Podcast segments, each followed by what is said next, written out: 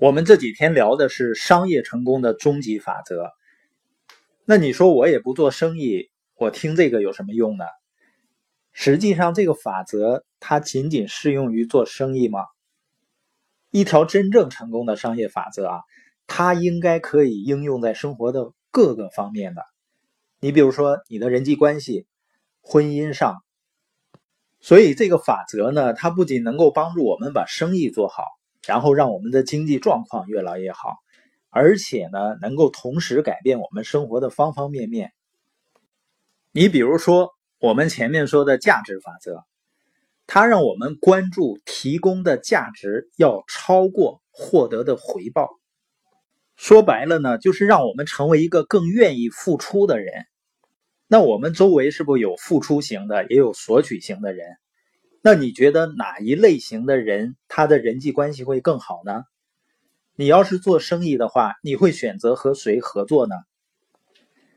那有一些人呢，他付出一些就会斤斤计较，而且呢总是感到心理不平衡，那他的重点就是在回报上。而一个只是着急着快点拿到结果，而不是提供价值的人呢，他能够传递给别人什么感觉呢？一般情况下，这种人都会比较急，就不会耐心的去成长自己，不愿意持续的去付出，那怎么可能获得成功呢？所以把重点放在提供价值上，不仅是我们要明白的道理，更是要把它变成一个身体力行的理念，让我们真正的把关注重点放在提供价值的时候，你的人际关系就会发生潜移默化的改变。很多人总说做生意啊，这也难做那也难做，实际上生意有什么难做的呢？生意难的原因还不是因为没有人愿意跟你一块玩吗？没人愿意跟你一块合作。那如果你关注的重点在于提供价值，不断的去付出，你会发现呢，你的人际关系会不会越来越好呢？那你得到的支持和助力就会越来越多。也有的人的理念呢，他觉得这样很吃亏，所以呢，他在人际关系上、在工作上、在生意上都是斤斤计较。岂不知呢，斤斤计较的人最终亏的是最大的。而且一个人当他努力的让自己提供的价值大于自己得到的回报，那他会更有自豪感，更有成就感，那幸福感呢就会更高一些。你会发现生活中那些经常郁郁寡欢的人，他是想自己多还是想别人多呢？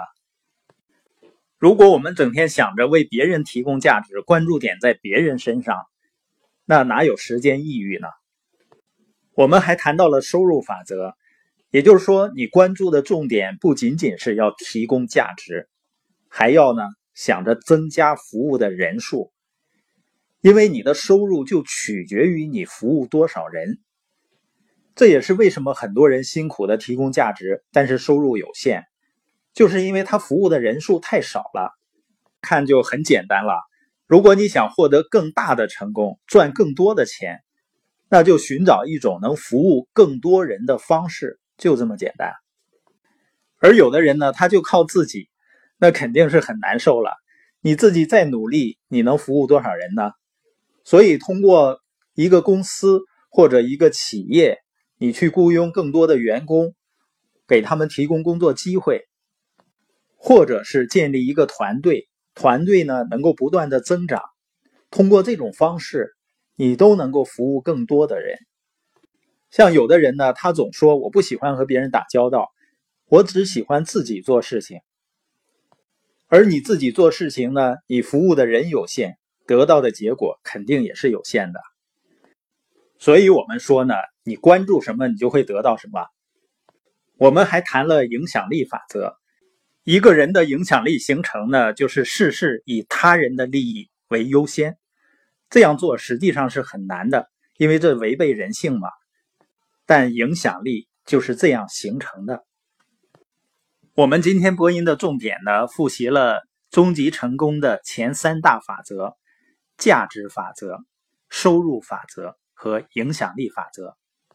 也就是说，事事以他人的利益为优先来建立影响力，想方设法为更多的人去提供更大的价值，那你的成功呢，就是必然的了。